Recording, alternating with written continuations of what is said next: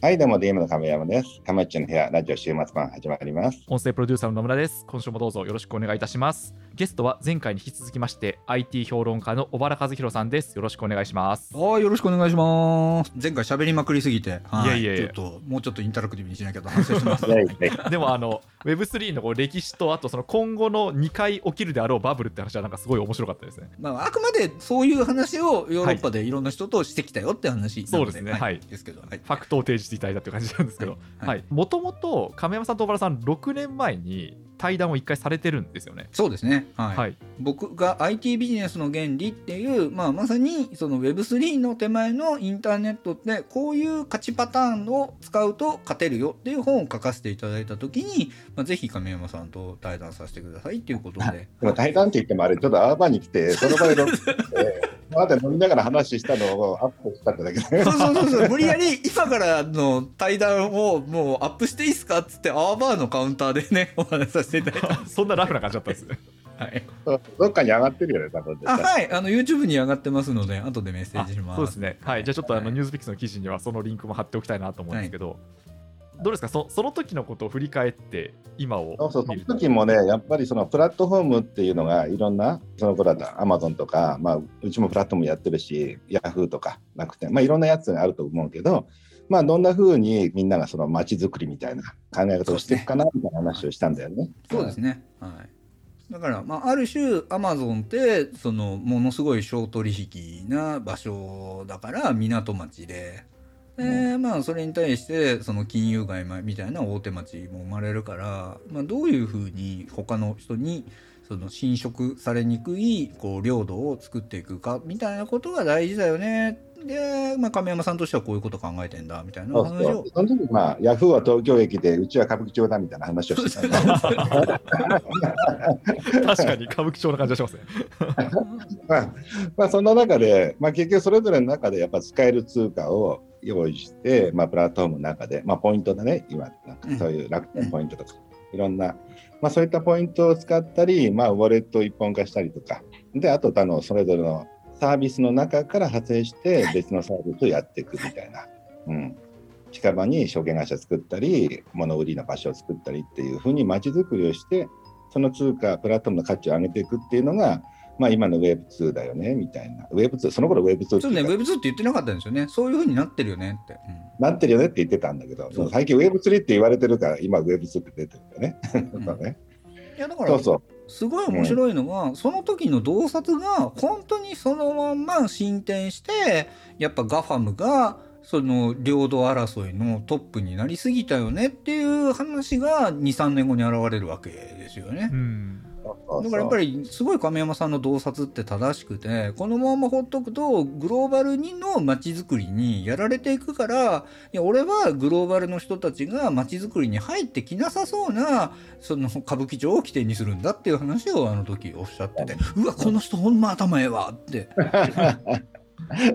なんとか生き残るため必死だったんで、ここの街だけは守るぞみたいな。やってたね、確かに。だけどまあ実際問題、まあそういうの中で、今後じゃあ Web3 ってどうなっていくのかねってところね、ここがね。はいえーみんなそこになんかみんな風穴開けたいって言ってるわけじゃない、うんうんそうですねそうですねうんやっぱりヨーロッパに行くと日本であんまり耳慣れない言葉がものすごくあの言い回っていてみんな。あの日本の中では、まあ、ガッファとかが、まあ、マイクロソフトも加えてガファムっていう言い方をするんですけどヨーロッパの中ではゲートキーパーって呼ばれてるんですよ彼ら。要はインターネットって本来リンク一つあればどこからどこにでもつながるっていうことがインターネットの良さだったはずなのにそのまあさっきの街づくりじゃないけどそのアプリをやろうと思ったらあアップルっていう門番を通さないと、そのアプリがダウンロードできなかったりとか。うんうん電子書籍をやろうと思ってら、まあ、Kindle、Amazon っていう門番を通さないとなかなか流通できなかったりとか。うんっていうふうにそのどこでもつながれるインターネットの中に大きな島ができちゃってでその島の門番が30%の手数料とかをあの、うんくれないと通さないぞみたいな感じに、まあ、欧州の方々からは見えてる、なるほどね。確かに。その辺はまあ、そこの権力の強さってすごいもんだからね。そうなんですよ。それに比べたら歌舞歌舞伎町の地回りなんて可愛いもんだよね。いやでもその着眼点がめちゃめちゃ大事でだから Web3 って2つの側面があるんですよね。そのうん。もう一度ゲートキーパーを通さずに門番なんかいなくても直接やり取りできるじゃん。だから直接やり取りをするテクノロジーを作っていこうぜっていう観点のその Web3 っていうその街づくりと。あともう一つが、えー、と情報のインターネットから価値のインターネットに変えるから変わるから今まで街づくりができなかったような価値のやり取りに街づくりができるからそこの街づくりしようぜっていう Web3 の2種類があるんですよ。なるほどさっき言ったらその情報と価値っていうのだけど、はいもうちょっとそこだけちょもうちょっと分かりやすく言ってもらえそうですねだから例えば NFT が一番わかりやすくて今までデジタルってコピーできることがそのむしろ便利だからその情報をどんどんどんどんどこにいてもその手に入ることができるよっていうことが生まれたわけじゃないですか。はいはい。で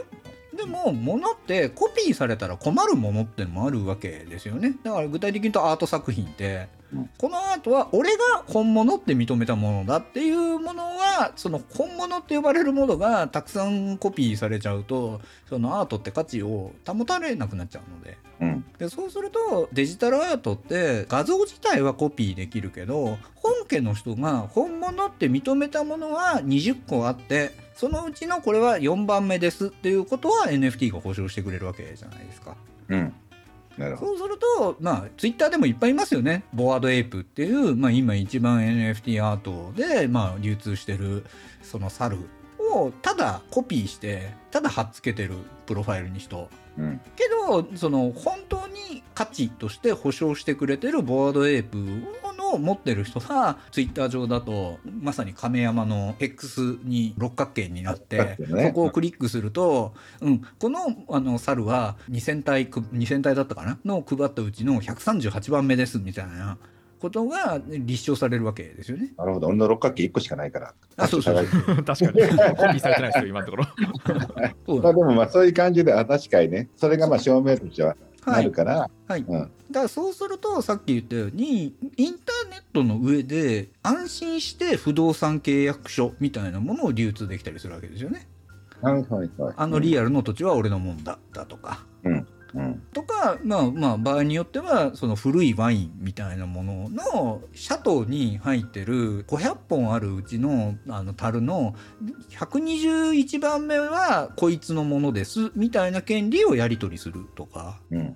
なるほどね。確かにリアルなアートも、このセットで NFT がくっついてれば、まあ、証明しやすいってこはいとだよね。そうですそうですそうです。はいモド品が作られても、いや、はいそれ NFT 付きじゃないじゃないみたいなはい話になる。うんそうなんですでそうすると一つはそういうコピーされたら価値が下がってしまうものをこれは本物ですっていう証明が流通できるのでその流通速度がまず速くなりますよね。今までだと不動産契約するのにやっぱ3ヶ月かかりますみたいな話だったりとか、まあ、美術品を受け渡し契約みたいなことをするためにはやっぱ現地のそのサザビーズとかに行って契約書サインしてみたいなことがいらなくなるのでもうワンクリックでできちゃう。関係書が本物かどうかもはい。結構悩むとこだけど、まあ、ですそうです、分かりやすいよね、これははいね。はい。うん。で2番目が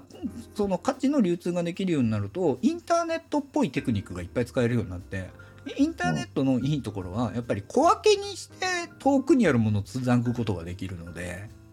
うん。そうするとそのアート作品を2000人で持つことができますよねっていう話。ああ、なるほどね。ができるようになったりする。はいはいはいはい。はい、で3番目にいいことはその価値をプログラミングすることができるようになるのでこういう条件が整ったら実行するけどこういう条件が整わなかったら確実に皆さんにお金を返しますとかっていう価値のプログラミングができるようになるんですね。はいでそうするとこれの分かりやすい実例で言うとアメリカ憲法を買おうっていうあの Web3 が集まった時がありましてうん。アメリカ憲法の原文のやつっていくらだったか忘れたんですけど、まあ多分うん億円、うん十億円するんですよ。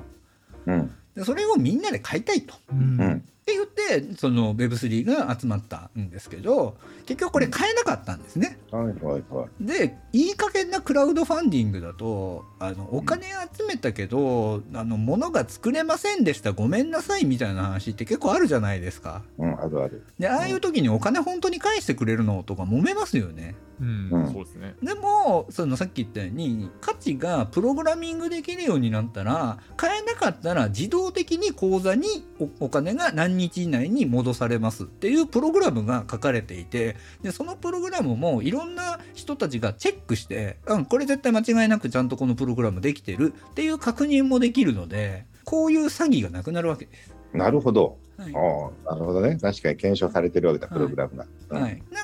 その信頼できるかどうかということの確認すらいらないのでトラストですっていう言い方をするんですね Web3 は。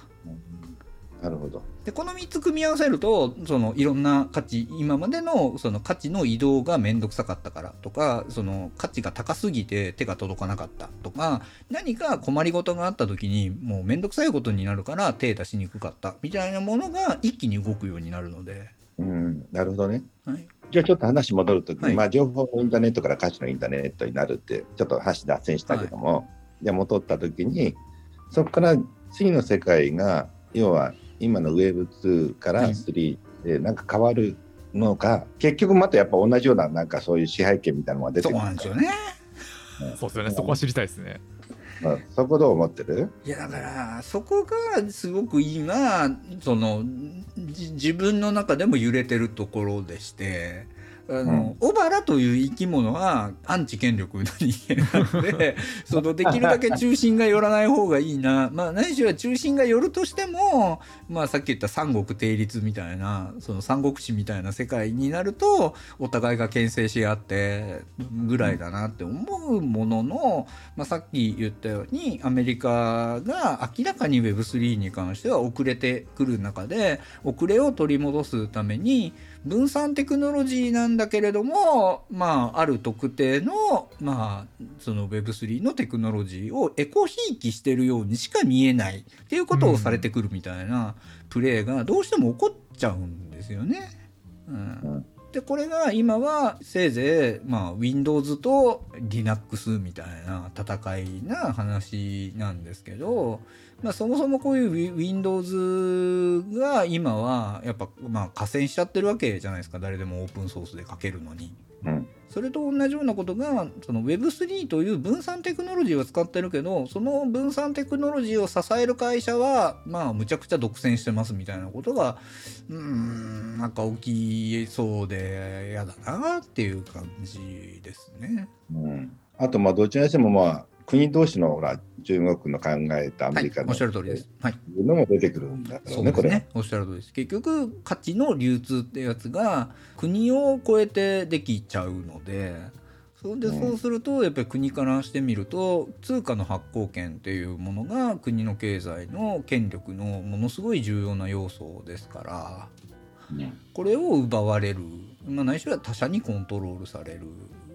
という状況に陥りやすくなるので国としても距離感を考えてらっしゃってまあいろいろ情緒発信されてらっしゃいますよね。要は Web3 の世界でのレイヤー1がどう、レイヤー2がどうっていう以上に、はいそのもっと下の国家レイヤーみたいなやつの中で人は生きてるそうですね。中で、おっしゃる通りおっしゃる通りです。はい。そこが変わらなければ、はい当然上の、まあさっきの話じゃないけど、親金が、はい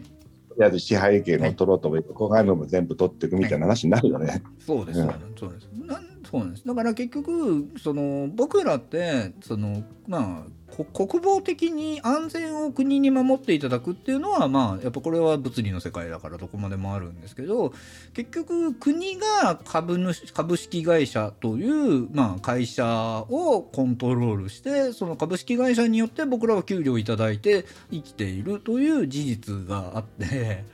でこの親が目こけたらかごめかけたっていう構造が、まあ、例えばアクシーインフィニティっていう、まあ、今ちょっと絶賛バブル崩壊中で立て直し中ではありますけれどもそのアクシーインフィニティというその Web3 のプラットフォームによってフィリピンだと今まだ時給2300円で働いてる人たちが突然時給2000円ぐらいになれちゃいますみたいな世界線を開かれちゃったわけじゃないですか。あ、ごめん、そこをちょっと知らないから、ちょっと説明してくれる？あそうですね。はい。えっ、と、アクシーインフィニティっていう、いわゆる、 Play to Earn って言ってゲームを遊んでるだけで稼げるよっていう言葉の象徴になったゲームがあるんですけれども、まあ、一言で言うと、まあ、ポケモンみたいな育てバトルゲームですわ。はい。で、この育てバトルゲームでやってると、卵が増殖するので、卵が売れるんですね。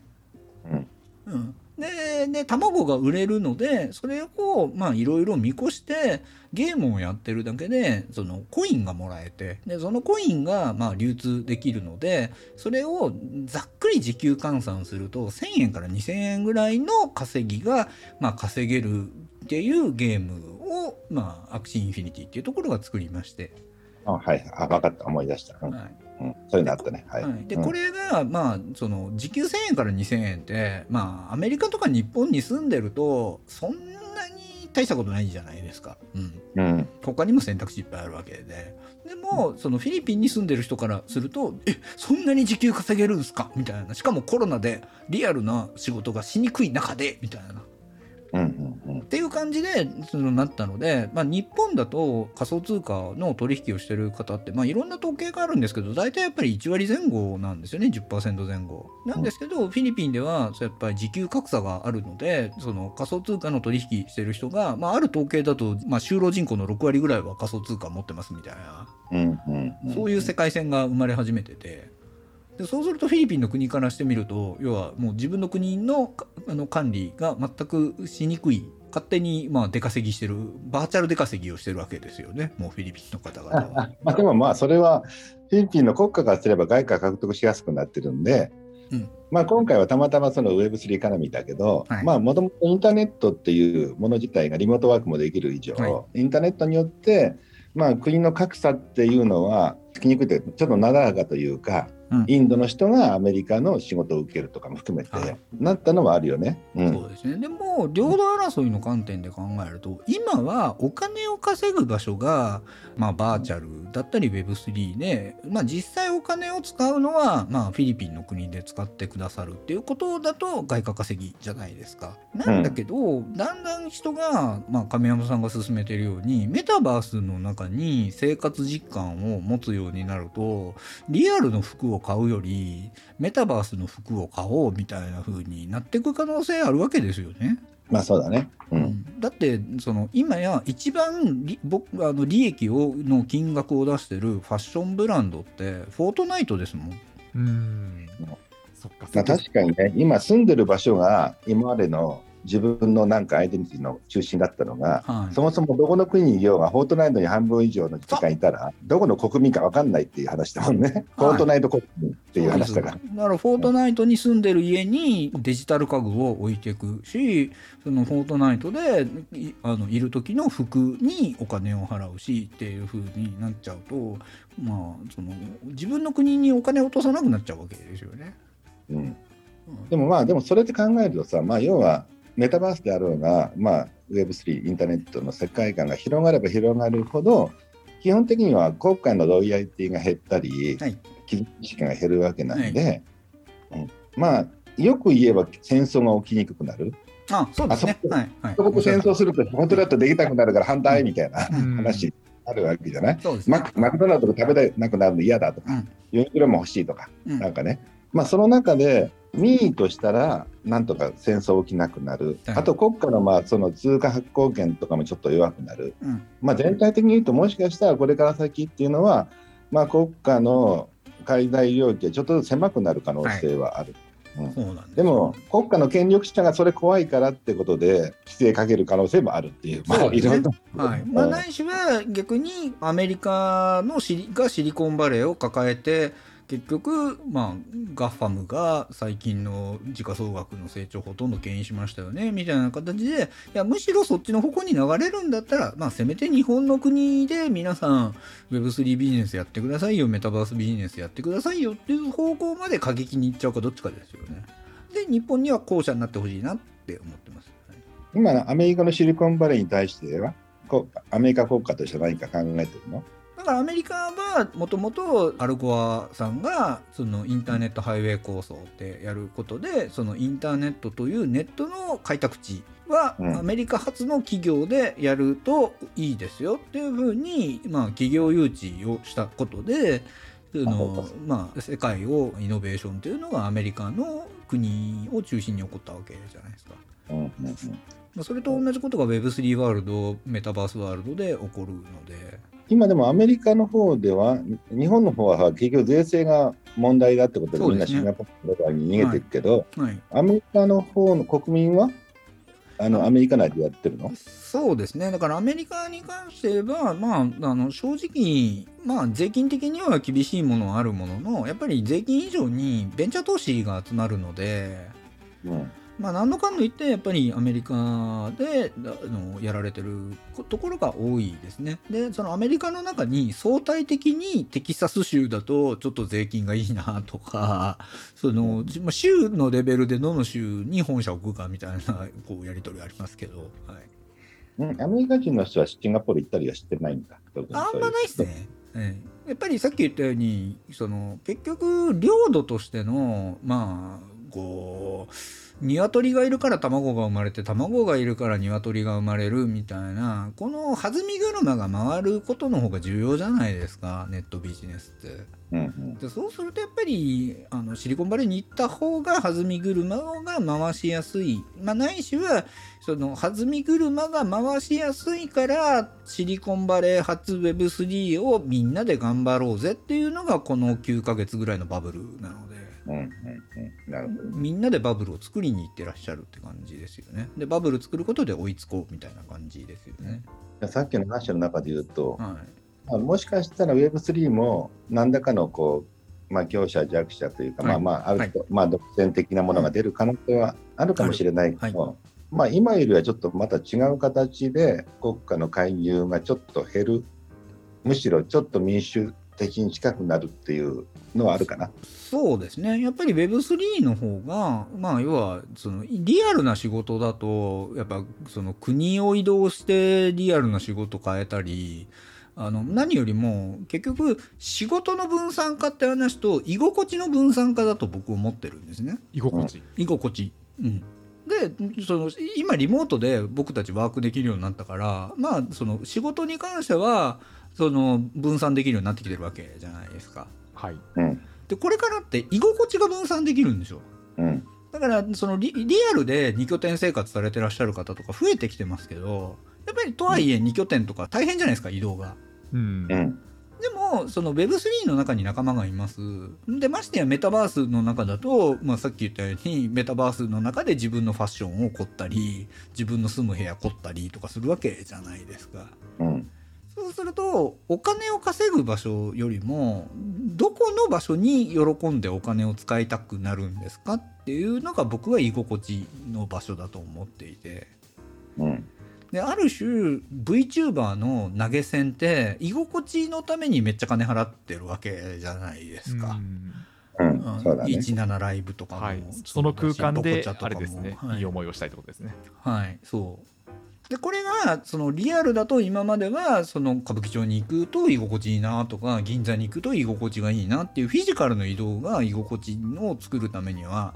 伴ってたものがメタバースとか Web3 になってくると一瞬で居心地いい場所に切り替えれるのでうん。そうすると今まではアントゥプレイって売り上げを上げることにみんな着目してるけど本当はどこでお金使いたくなるのとかどこで自分らしくいるために服買ったりそのなんかちょっとねアクセサリー買ったりみたいなことをしたくなるのっていう居心地の陣取り合戦の方が僕は重要だと思っていて。確かに。で実は居心地の陣取り合戦の時に僕は Facebook メタ社ってちょっと武骨すぎると思うんですよね。ううんんうんなるほどね。うん、それで言うと確かにあの俺の個人的な考え、あの思い的に言うと居心地のいい使い方ってあんまり歌舞伎町にも銀座にもなかったから、はい、まあ結局こういったあの新しいことをやるっていうことに居心地を求めたわけ。ああそうですね そうですね確かに確かに分かりやすい。いろんな、うん。まあ、好奇心的ないろんなビジネスやっていく中で、うん。っていうのを求めながらやってきたんだけど、まあ、一方で居心地よくなるためにはやっぱりその中で社員とかはい。もう加わっていかないといけないから、やっぱりその中のもしそこに民主的なものになるならいいんだけど仮にその中でも権力の取り合いが始まるんならここは勝たないといけないみたいな話になるんですよね。ううん。んじゃないと権力者が上にかぶさったら逆に言うと滅ぼされちゃう。そうなんですよ。はい。うん。うん、だからこっちから攻めれなくっても、うん。まあ要は分かんないけどね、はい。ロシアが攻められる可能性があるのは守るしかないから、どうしてもそこの部分のがそういう形になるなら勝たないといけない、はい。まあ、武器も必要みたいな話になるよね。そう。そう。だから Web3 においては、まあ、武器は持ってて使わないのはいいと思うんだけど、まあ、持たないままにいつの間にやらなんかどっかの支配に置かですね。うん。自由を奪われたってのは辛いよね。だからそれがもしかしたらそのウォレットがそうなるかもしれないしいやいや頑張ってみんなはウォレットはオープンな共通仕様にするから全員でウォレットを武器にするのやめようよみたいな民意が勝つかもしれないし。一方でメタバースで言うとそのアバターをあっちこっちの世界に持っていけるようにしようよっていう武器にしない圧力もあれば いやでもだってアバターなんて一番凝りたい場所だからその動きがヒラヒラするとかそういうことにみんな居心地感じたりするから。その独自なやっぱりアバターでいようよみたいなそのメタバースの中のアバターがやっぱ武器ですねみたいな話かもしれないし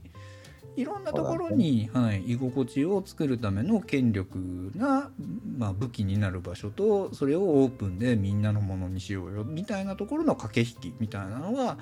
たくさんあるんですけど、まあ、僕は居心地作りに関しては日本が得意だと思ってるし、まあ、亀山さんなんて、まあ、歌舞伎町っていう居心地だったり新しいことやりたいっていう場所作りとか、まあ、DMM ドットメイクとか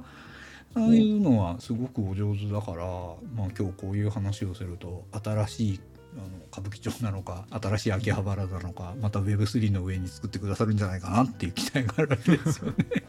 ただ今回本当 Web3 について思うのはみんながその居心地をどこに求めるかだけど、はいまあ、セキュリティが弱い Web3 うん時間のかかる Web3 なのか、むしろそこをね支配されてもいいからアップルの方が安心だとかね、はい、おっしゃる通り、ある程度デセントライズを捨ててもいいから居心地求めるのか、はい、っていうと、まあ、結構ほら今の場合だったら、まあ、アプリとかに関して言えば、まあ、アップルが承認してくる安心だっていうのでダウンロードしやすいっていう、まあ、そっちを選ぶ可能性もあるとは思うんだよねこれで、はい、おっしゃる通り。ユーザーがね。はい、うん。だから全部が Web3 になるわけじゃないので、うん、なんでね、まあ、本当いつの時代も世界中に独裁国家と民主主義国家があるみたいな話になるんですよね。そうですね。ただそのアップル国しか生きれないって言われちゃうと3割の手数料しょうがないなになるけどそのアップル国以外に亀山国もあって亀っち国は、ねまあ、別に僕ら場を稼ぐ力でやってるから3割いらないんだっていう圧力がかかるとアップル国もその3割を下げてくれる可能性もあったりするので。まあ確かにそれにとって言えばリアルな国家よりは亡命しやすいよね。はい、そうおっしゃる通りですちょっと独裁者も人気取りしないと、はいあのやりたい放題ができなくなるっていうことだから、いまあ少なくともそれだけでも Web3 の世界があるってことははい価値があるかもね。そうですこのままいくと30%か40%、50%になるのが、まあ、20%、10%になる可能性はあるわけだからそう。うんで亡命者にとって居心地のいい場所づくりって亀山さん得意だと思うんですよね。なるほど。じゃあまあ、いつでも DM 国に亡命しておいでみたいな感じ。していくと、結果、アップルの両立も下がるという。ああでもそういうカウンターパンチっていうカウンター的な考えると Web3 の価値っていうのはやっぱりあるような気がするね。と僕は信じてます。はいうん別にアップルが嫌いなわけじゃなくてその適切なその手数料配分のところに落ち着けばいいなってことですね。そうだね。メタ社もそのいろんなものできてきたら自分のとこだけでアバター抱えておきたいけど、まあしょうがないちょっとぐらい出すかとかの話になりやすい、ね。はいうん。でだそういうのをやった方が亡命者が集まりやすい時もある、うん。そうだねそ。こも駆け引きだと思ってます。うん。まあいずれにしても今の国家よりはマシな気はするね。なんかこう。あの兵隊並べて出てくなよってやったり、あの言論統制するよりは、はい。ウェブ上のなんか争いのがまだマシなはい気はする。そうです。うん。少なくともやっぱり勇気を持った亡命者を応援してくれる体制を作りやすいので、うん、いや、でも俺もまだ、あの、亡命民主国家なのか、独裁国家なのか、まだ決めてないから。えー、いや絶対でもいや最後はどっちが権力者にとって居心地がいいかってことだと思うんですよ。まあ、でも、そう言われると確かにね、どっちがかっこいいかってことになるからさ、まあ、まあね、やっぱ、やっぱかっこいい方がいいよね。そうでありがたいことに Web3 世代はどんどんどんどんオープンにしてる人がかっこいいよねっていう美学が最終的にその世代の中の中心になってきてるのであの若い人からモテたかったらあの分散型の方がモテますねっていうのが最後オチですね。はいまあ確かに、じじいモテる若いやつの方がいいわな、モテる まあまあ、そうね。じゃあ、まずは Web3 のエンジニアあたりからモテることを考えながら、ちょっと、ぜひ、うん。はい。はい。というわけで、いあのいつでも岡部さんが亡命しますので、はい、よろしくお願いします。今は頭日本に来るのシンガポールが多いの。ああ、今はあれですね、おかげさんで移動がほぼほぼ楽になりましたから、あの日本18時間滞在みたいな、はい、生き方もするできるようになったので、まあ、シンガポールがベースはベースなんですけど、いつでもあのポケモンのように呼び出していただける体制ができました。はい、じゃあまた、そのうち今、アーバータイタンをやりましょう。はい、はいということで小原さんありがとうございました。はいありがとうございます。